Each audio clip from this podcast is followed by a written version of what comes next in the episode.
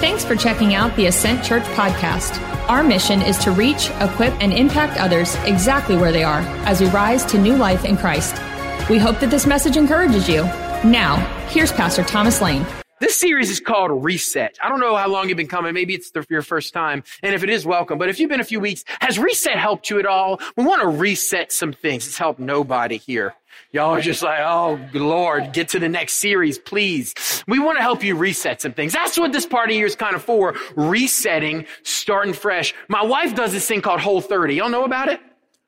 Y'all, y'all don't like it, but you know about it. Well, my wife, it's, it's whole foods for 30 days. It's tough. I tried it once. I made it like 10 days, a whole 10. All right. I couldn't quite do it. And I've been talking about whole 30, but for me, um, I'm more into a diet I call whole pizza. Right? Whole pizza is delicious. Y'all know about whole pizza? Y'all know about it? I love whole pizza. People ask me, they say, T Lane, you seem like you're into fitness. I say, I am into fitness. Fitness whole pizza in my mouth. Fitness whole, oh, nugget tray in my mouth. Fitness whole donut in my mouth. I think we're all into fitness in that regard. I want to see how into whole pizza you are. I have some pizzas. I want to see your pizza knowledge. I want to see if you're seriously committed to this. So this is a pizza I found via Google search. What, what, what pizza is this? Y'all are saying DiGiorno. You think it's DiGiorno? Now, they claim it to be Domino's. I say false. But this is actually from Domino's. My, my crusted Domino's is always more cardboardy than this. Um, but it's supposed to be Domino's. The next one's easy. Y'all know the next one? Y'all know this? Papa, what gave it away? It's the sauce. That when everyone's gone, you just, just have a little sip. The sauce is good. The sauce is trouble. Um, this is Donato's. Y'all know Donato's? Donato's is my new, my new go-to. I love Donato's. At team night, we have Donato's. And there's one, it's got pickles, and it's got chicken on it and ranch, hot chicken in the third row. Lexi, I see you. I see you. Y'all don't believe me. There it is. Y'all thought it was a lie. It's up there. It's delicious. At team night, we have hot chicken pizza and other kinds. If that's not your thing, chill out. Okay. But it's a good time. It's a good time at team night. That's whole pizza. And the reason I want to talk to you about pizza, you know why? Because pizza brings me joy. Does it bring anyone else joy? It's a little bit. Yeah, today we're going to talk about resetting joy. And there's no better way to set the tone than showing everyone who's getting ready for lunch a bunch of pictures of pizza. Okay? So now you're real, real hungry. Let's, let's jump in. Let's pray and we'll kick this bad boy off. Father God, I just thank you for today. I thank you that we can celebrate and, um, honestly, God, just glorify you. That's why we're here. Help us never forget. We're not here for us. Um, we're here for you. We're thankful for you. We thank you that we can gather. We thank you that we can celebrate and we just love you. God, help us keep an open mind and help no one be too offended today. In your son's good, sweet name, amen. Amen. I want to ask you a question before we start. Why are more people not in church right now? Now, I don't mean here. I mean like across the world. Because I would say your average friend, family member, coworker probably is not in church. They're probably not. In Hampton Roads, one in five adults is actively connected to a church. One in five. That's one of the reasons we came here. That's one of the reasons we planted a church here because I almost tripped. Because we're not cool with that. We're not cool with that number. We want to help you explore faith in a fun and authentic atmosphere. We want to be a place you can bring your friends. If they've been in church their whole life, they can come and feel right at home and fit in. But if they've never been to church in their life and they're like, I ain't going to church, they'll still come, enjoy the donut, and maybe even enjoy the sermon, okay? That's what we want to do. That's who we want to be. But I think the reason more people are in church is because they think it's maybe boring, right? Maybe people think they're going to get judged and they had a rough enough week. I don't need to come and get told I'm a failure for an hour each week. I think it boils down to this. I think more people aren't in church because most people don't understand who Jesus is. I think if you honestly understood him, see who he is, see what he did, know what he said, this, this place would be packed out. Because people just don't quite get it. They don't understand. And today we're going to do something interesting. We're going to look at his very first public miracle. His very first one. And this is a big deal because that would kind of be his calling card, would it not? It's kind of announcing, this is who I am. This is what I'm all about, baby. And it's different than you might expect. Uh, have we got any football fans in the house? Do we have any bandwagon Patriots fans? I didn't. Oh, that's not my notes. Why did I say that? Any bitter Eagles fans? Got a few. Respect, respect. The third row is alive today. I like, I'm to preach right to y'all. all day. I like this. I like this a lot. This is going to be a fun one. This is going to be good. Well, if you watch a football game, especially the Super Bowl, there's so much time to prepare. The first drive, the first play even sets the tone. It sets the tone for the whole game, saying, okay, we're going to pass, we're going to throw, we're going to be aggressive, we're, we're going to, we're, we're going to play it safe. It shows so much about who you are. And Jesus' first miracle does the same thing. But it's not what you might expect. It's not what I would have done if I were Jesus. I would have done something like, I don't know, raise someone from the dead. That's pretty good. Heal someone. I might fly around a little bit if I could, walk on water. I would do something like that. What he did was turn water into wine. And you may, all the moms said, Amen. and yes, Amen. Praise God. Um, and that's a cool miracle. But at service level, I always thought it was just kind of like a party trick.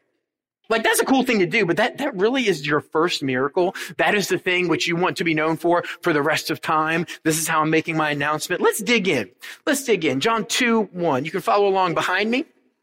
Or if you'd like to check out the app U YouVersion, we got all the notes in there for you. John 2, 1. On the third day, a wedding took place at Cana in Galilee. Someone got engaged. Someone was getting married. Say, isn't that sweet? Isn't that sweet? In Christian colleges, do you know what they call it? They call it, they're trying to get that ring by spring. They want that ring by graduation in spring, trying to get that hashtag ring by spring. I had a girl tell me one time she wanted her MRS degree. And I said, MRS degree, master's? She's like, no, like Mrs. I want to get a ring. And I was like, okay, this was not Helen. That's my wife. Don't, don't worry, it wasn't her. But um, in Christian colleges, sometimes there's this pressure, okay, to get engaged, to, to get married. Somebody was getting married. That's fun. That's cute. Jesus' mother was there, okay? And Jesus and his disciples had also been invited to the wedding. Okay, cool, cool. When the wine was gone, isn't that a great segue? Y'all missed it. Let me read it again. Jesus' mother was there, and Jesus and his disciples had been invited.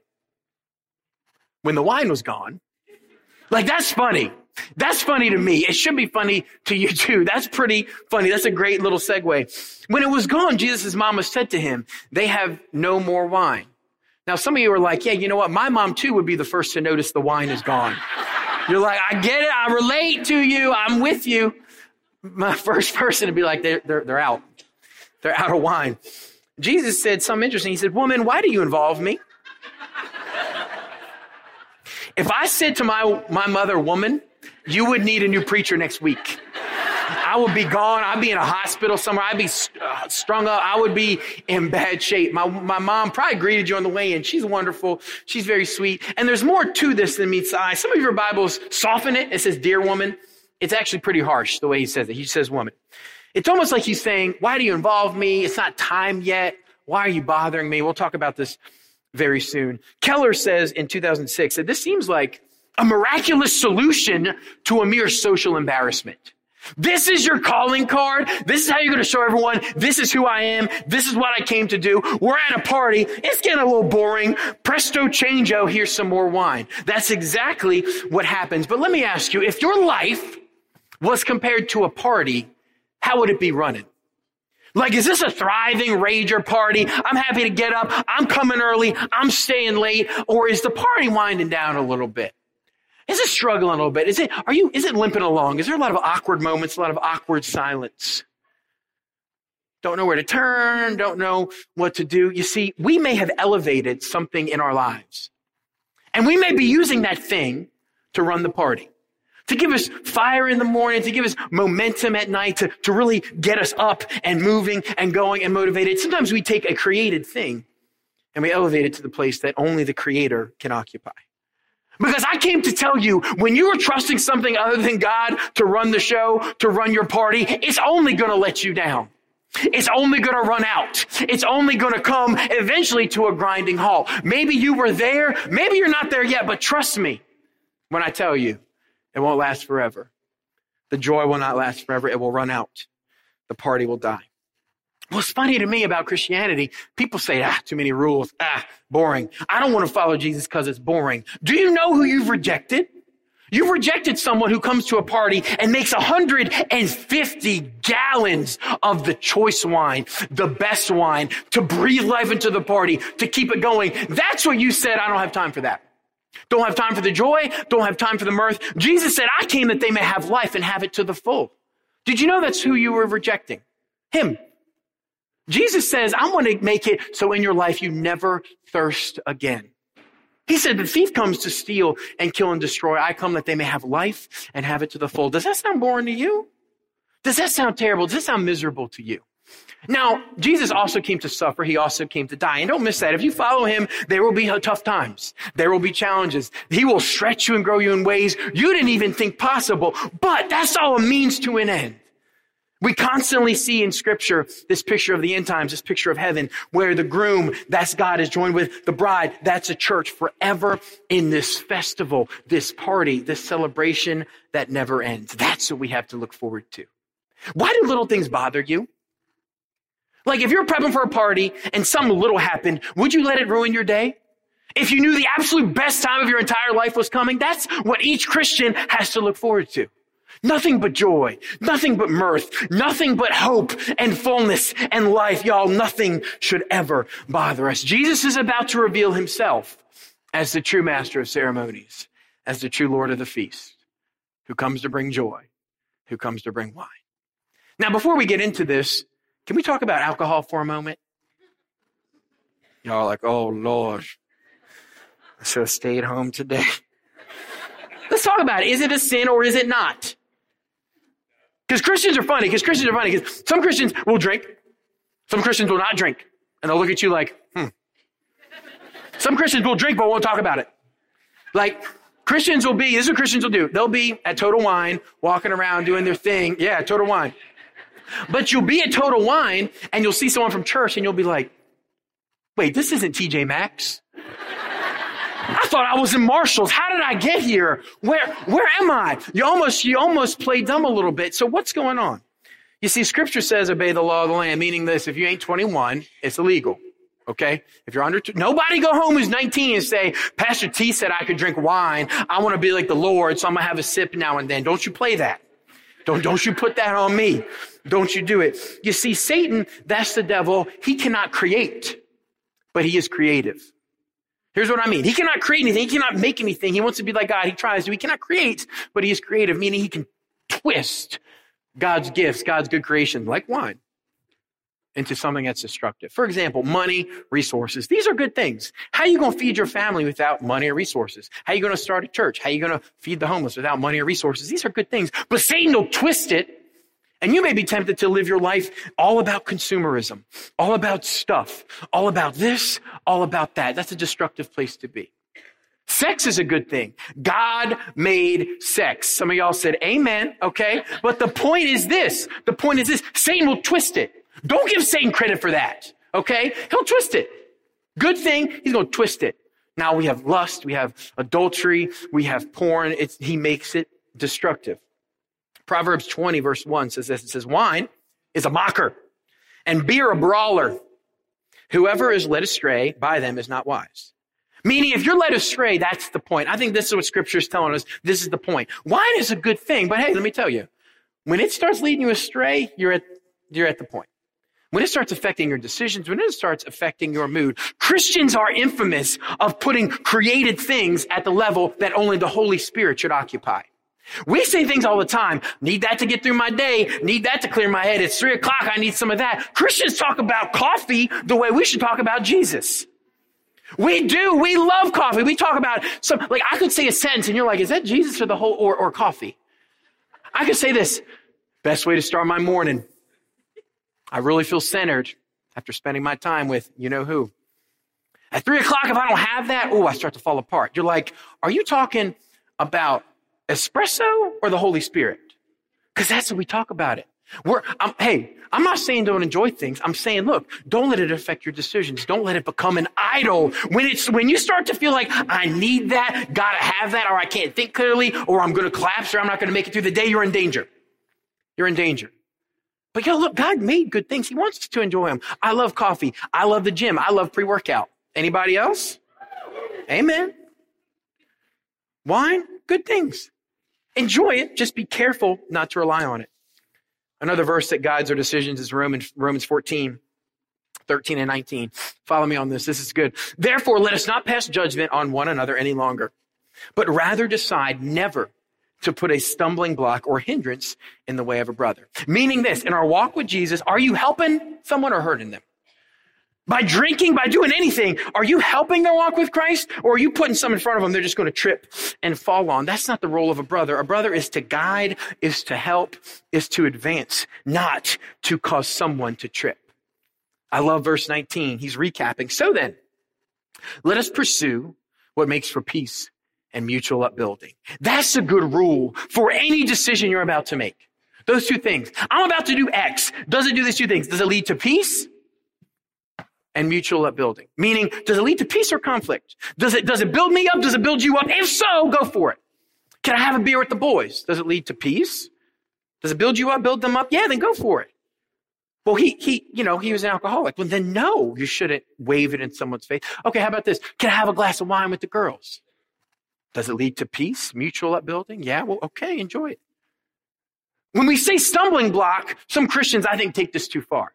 We'll say, oh, someone could stumble, so I shouldn't do that. We could take that all the way. We could say, I shouldn't have social media because someone might compare themselves and stumble. Someone might like my house or my kids or my car or the neighborhood. We could cause trouble. We shouldn't do that. Same with the cars. You could say, well, if I, I, got a nice car, someone might look at that. They may go into a lot of debt to keep up. They may feel like I'm providing for my kids. They're not providing for theirs. So that, that might cause some guilt. Maybe we shouldn't drive nice cars. Let's talk about food for a second. Because the Christians I know, I love you, you care a lot about what other people are drinking, but you have nothing to say about what they're eating. Because if someone has a sip of wine, shame on you, but you'll go to Golden Corral three times a week. I'm just saying. I'm just saying that could cause someone to stumble too. Should we not eat? Y'all, the point is this. It's a slippery slope.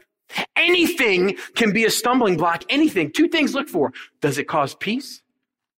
Does it cause mutual upbuilding? Does it build you up? Does it build them up? If it does, absolutely enjoy it. I think we as a capital C church sometimes take this too far.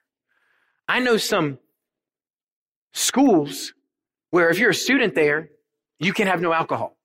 Even if you're 40, it could get you kicked out. I know some churches, I love them, but if you're on their staff and you have any alcohol at all, you can get fired. Do y'all know Jesus can't work there?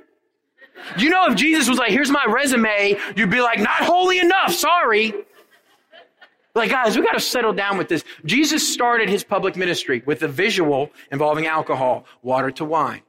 All throughout, he references it. How did he end his public ministry? The Last Supper. What did he have at the Last Supper? Wine. It begins, is in the middle, and ends with wine. He loved to talk about it. He compared it to the Holy Spirit. He compared it to joy. He compared it to mirth. Y'all are like, Amen. Amen. Let's move on. Let's move on. Those are the things I want you to know. Peace, mutual upbuilding. Hold on to that. Hold on to that. His mother said to the servants, Do whatever he tells you. Nearby stood six stone water jars. These are going to be our water jars. You cool with this? Okay, that's going to be our water jar um, used for ceremonial washing, each holding 20 to 30 gallons. Jesus said to the servants, Hey, fill the jars with water. So they filled them to the brim. Then he told them, now draw some out and take it to the master of the banquet. They did so, and the master of the banquet tasted the water that had been turned into wine. Does Jesus seem a little extra right now? Just a little bit. 150 gallons worth he just makes. He has the servants do it. And then when they make it, he's like, hey, take it to that guy. Who is that guy? Who's the master of the ceremony? That is the person who's in charge of the party. That's the person whose whole job it is, is to make sure the party is going. That person has failed. Jesus is seeing how we can compare it. Meaning, look who's running the party now. It's failing. He's clueless. It's a terrible party. Look what I can do. I want to ask you, take a second and look at whatever is running your party. Maybe it's Instagram. Maybe it's comparison. Maybe it's your identity saying, I have to be a good mom. I have to be a good dad. Maybe it's keep, hey, keep grinding at work. Keep getting the promotions. It will only last so long. At some point, it's going to fail. At some point, it's going to let you down. At some point, it's going to disappoint you. When Jesus goes to the master and says, look, try my wine. He's showing I'm the true Lord of the feast. I'm the true Lord of the wine, the true master of ceremonies. I run the party. I come to bring joy. Did you know that's what, what you've rejected? Did you know that guy is who you're slow to follow? The thrower of the party. The one who can make 150 gallons of the best choice, amazing, delicious wine without even batting his eye. Y'all, we all look for something to keep our party going. And it's going to run out. You want true joy? You want full life? You want hope? You want, a, you want a joy that no one can take away? Follow Jesus. Commit to Him. Go all in with Him. You'll never be searching again. You'll never be wondering, why is the, why is the party running out? I thought this was the thing. I thought this relationship was going to get me through. I thought this job was finally going to do it. I thought if I just went back to school, everything would work out. Who's running the party? Who's running the party? Back to the text. He didn't realize where it had come from, though the servants who had drawn the water knew. Then he called the bridegroom aside and said, Everyone brings out the choice wine first, and then the cheaper wine after the guests have had too much to drink. But you have saved the best till now. Is this in the Bible? Can they say that? Do you hear what he said? He's like, You're supposed to bring the good stuff out first. Everyone have a drink or two, and then you bring out the cheap stuff. And at that point, nobody's going to notice. That's what he's saying. I want you to notice something. Even if it's at the end of the party, it's never too late for Jesus Christ. You may feel like you've gone too far. You may feel like you've been at another party for too long, a different lifestyle, chasing something else to fulfill you. And you may say, oh, it's too late. It is never later, late enough if Jesus is involved. There's always time. And I wanted you to know his grace is enough. He's always able to fill your cup. He's always able to swoop in at the last minute. But he brought the good stuff. Y'all, the good stuff. Turn your neighbor, say the good stuff. Like the top shelf good stuff. Not the, eh, not the Miller Lite, not the Bud Light, not the PBR, not the Shock Top, not the Natty Light, the good stuff. Some of y'all are like, how does Pastor T know this? Is he even a Christian? Is he, is he going to heaven? The point is this Jesus brought stuff so good, everyone stopped and said, Well, what is that? I wanted you to know when you finally taste Jesus, everyone will say, Whoa, whoa, what's that? What is different about you? This is like nothing you've ever experienced. Why are you acting different? Why, why are you so, le- why are you so less, what, what, what, what's happening here? It'll absolutely change everything. It'll change everything. So you've been trying to do it yourself. You've been trying to provide for yourself, be your own Lord and Savior. This is where you're going to end up. Dry, bored, frustrated, in a tight spot, empty, grasping. What Jesus provides is better than anything this world has to offer. I came to tell you, go to Him and ask Him to fill your cup. You've been going to other things. You've been going to Instagram, fill my cup. You've been going to work. I just need you to fill my cup. You've been going to that relationship. I just need you to fill my cup. You've been going to this and that. Can you just fill my cup? Can you just top me off? I just need a little bit. If you go to Jesus, you will never thirst again. You will never thirst again. Let him fill your cup. Verse 11, what Jesus did here in Cana of Galilee was the first of the signs through which he revealed his glory, and the disciples believed in him. He revealed his glory? He didn't really do anything. He said, Servants, can you fill this up? They believe that caused them to say, Oh, now we get it. Now we see who you are. Not raising someone from the dead. That's what I would have thought. Not walking on water, not healing the blind. This. A party is dying. Jesus is like, I'll help. And now his disciples are like, okay, we believe now. We've seen it. We get it. What exactly is going on here? In order to see what's going on, we got to go back to verse three and four. Follow me there. It says, this is at the start of the story. When the wine was gone, Jesus' mother said to him, they have no more wine. Woman, why do you involve me? He replied, my hour has not yet come. Translations try to soften it dear woman, but no, it's, he says woman. It's a little harsh. It's very uncharacteristic. It, it's, it's a little out of the place. It seems like he's focused on something else. What is he actually thinking of? Well, let me ask you this. What do you think of at a wedding? You think about your own wedding. If you're married, you think back, it's, oh, it's so cute, it's so romantic. You think of your own wedding. If you're not married, what do you think about? You think about your future wedding. Oh, it's going to be like this. I ain't having that gaudy thing over there. I'm going to do this. I'm going to do it like that. That's what you think about. I wanted you to know Jesus is thinking about his wedding. And you're like, did Jesus get married? What?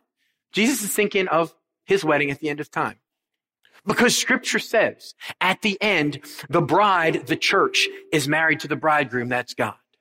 In this joyful union that nothing can ever separate or tear apart, heaven is described as a wedding feast. Not it starts with a wedding feast and it kind of trickles down. The whole thing is described as a party, as a wedding feast with dancing, relationships, food, wine, the party. Jesus is thinking of that. But he says something about his hour. My hour has not yet come. It almost seems to be like, don't bother me now. I'm not ready to do miracles yet. But in the Gospel of John, whenever Jesus says my hour, my time, my hour, he's referring to something very specific. He's referring to his suffering. He's referring to his death. He's referring to his death on the cross that he knew he was going to go through. But why is he talking about his hour here? Mary essentially says, Hey, they're out of wine. And he, Jesus essentially says, hey, uh, Why are you involving me? My, my suffering isn't ready yet. Hey, hey, we're out of wine, Jesus. It's not my time to die yet. What an odd thing to say so out of character. Here's what he's realizing. He's realizing what it's going to take for this wedding at the end of time to happen. He's seen what it's going to take for this wedding of God and his people to come together forever. He's realizing he is going to have to provide the wine.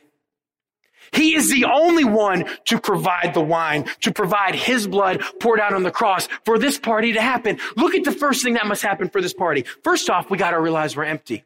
We got to realize I'm my own Lord. I'm my own Savior. Something ain't working. Something's off. It doesn't feel right. I'm not, I don't have that joy. Something's broken in the system. That's the first step. We have to acknowledge we're spiritually dead, spiritually bankrupt, dead in our sins, and turn to Jesus for help. And he's realizing in order to save the party, in order to throw this wedding feast, he is going to have to provide the wine. He provided it on the cross. You see, Jesus lived this perfect life. He died this perfect death. He died as our substitute.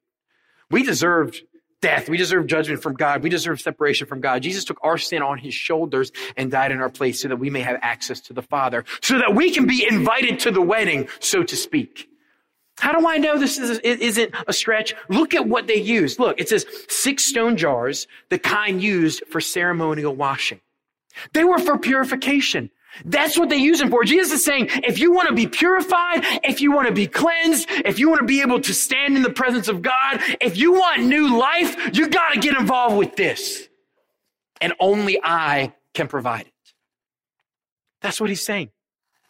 He's revealing himself to be as his calling card that he is the true master of the ceremonies, the true Lord of the wine, the true Lord of the feast. His sacrifice, his love, his gift provides the wine, enables this party, this wedding to happen. Did you notice how much wine it was? It's a little extra. 150 gallons. They had already had plenty. Jesus is throwing out 150 gallons. Do you see the comparison here? When you are your own Lord and Savior, when you're running the show, when you're running the party, you have nothing. Now, I got a little bit. It says we're bankrupt, nothing, broke, absolutely empty. But let's compare that to Jesus, life with Him. Does He say, I'll give you a little bit? You see, when you invite Jesus Christ into your life, when He is the true master of your ceremonies, He wants to pour some grace on you. And some of you have come to faith in Christ, but you just expect a little sip here and there. A little bit here. Had a bad week, need some encouragement. God's like, okay, here's a little bit. I'm down my faith. Okay, there's just a little touch for you. I think it's what we expect. I think that's what we expect. But this is what God wants to do in your life. He wants to pour his love on you. He wants to pour his grace on you. He wants to lavish his love on your past, on your present, on your future. 150 gallons worth of the choice wine to keep the party going. This was just one gallon. He has 150 for you. That's not a magic number. Do you know what that means? He can provide something that no one else can. He provides something that will never run out. Do you you understand that? Do you see that? Yo, they had to watch 150 gallons get poured out. And they thought, isn't that a little extravagant? Isn't that a little much? But when they realized that this was the thing that covered their past, covered their mistakes, covered their sin, covered their guilt, covered their shame, they said, keep pouring. Keep pouring. Fill that up. That's what I need. This is a picture of salvation. We must realize our cup is empty. We must realize our party is dying. We need some help. We need some intervention. When we admit that, when we come to Jesus, he says, watch this. I want to pour some grace on you. I want to pour some love on you, on your past, on your marriage, on your children, on your finances, on your hope. He says, I want you to get your joy back. I am the master of the feast. I am the Lord of the wine. I am the master of the ceremonies. The thief comes to steal and to kill and to destroy. Jesus showed him, I come that they may have life and have it to the full. That's who he is. This is the grace of our God. That's what I want you to feel. That's what I want you to experience in worship when you doubt, when you're fearful, when you're in your quiet time, in your group, when you're serving, that not God gives you a little sip here and there, that He just wants to pour it on you. 150 gallons worth of the choice wine, the choice good stuff that gives you joy, that gives you life, that nothing can ever take from you. Nothing or anybody can ever take from you. His grace is enough. Church, may we be a church that realizes that he comes to bring our joy.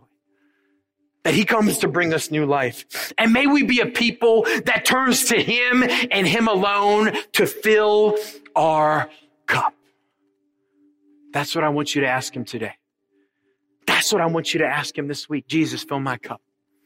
I've been looking to other things. I've been looking to other people. I've been looking to other places to be fulfilled, to, to be my own Lord and Savior. It's not working. I'm desperate. Jesus, will you fill my cup? He wants to lavish his grace on your life. He is the Lord of the feast. He's the true Lord of the party. We believe Jesus is on the move in Virginia Beach. And if you would like to learn more about who we are and our mission, follow us at Ascent Church 757 if you would like to give to further our mission to impact this city and beyond, you can do so at our website, ascentchurch.net. We hope to see you soon.